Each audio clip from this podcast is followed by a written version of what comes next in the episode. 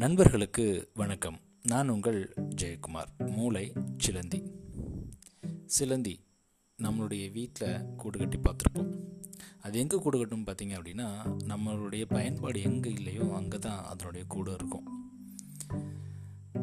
எப்படி நம்மளுடைய வீட்டை சுத்தப்படுத்துகிறப்போ எங்கெல்லாம் தூசி நூலாம்படை இந்த மாதிரியான எட்டுக்கால் பூச்சி இல்லைன்னா சிலந்தி வலைகள் இருக்கோ அதை நாம் அப்பப்போ அகற்றுவோம்.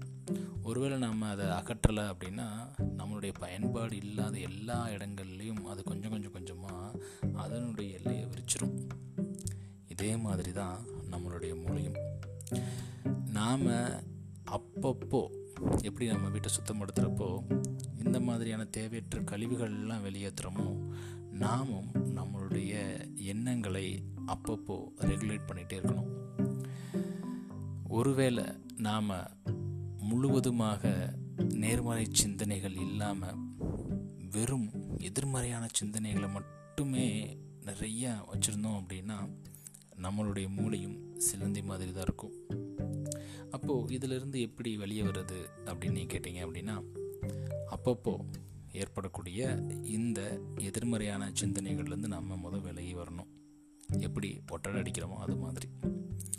வெளியே வந்ததுக்கப்புறம் அதை எப்படி வெளியேற்றணும் அப்படின்ற முயற்சியிலையும் ஈடுபடணும்.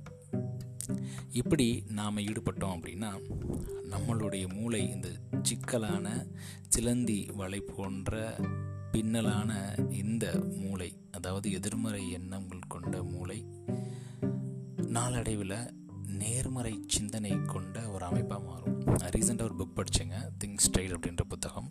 அந்த புத்தகத்துடைய கவர் பேஜ் இப்படி தான் இருக்கும். அந்த மூளையை எண்ணங்களை அழகாக ஆசிரியர் என்ன பண்ணியிருப்பார் அப்படின்னா கொச கொச கொசோசன்னு ஒரு பந்து மாதிரியான வடிவில் கிறுக்கி வச்சுருப்பார். அதுலேருந்து ஒரு ஆரோ போட்டு ஒரு சின்ன ஒரு வட்டத்தை போட்டு அந்த புத்தகத்தை காமிச்சிருப்பார். ரொம்ப ஆழமான சிந்தனை.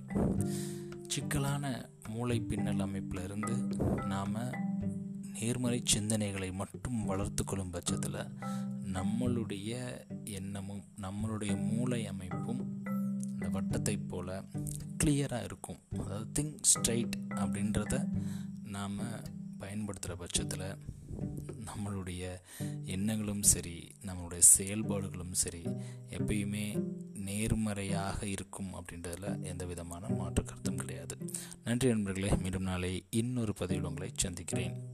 மூளை சிலந்தி.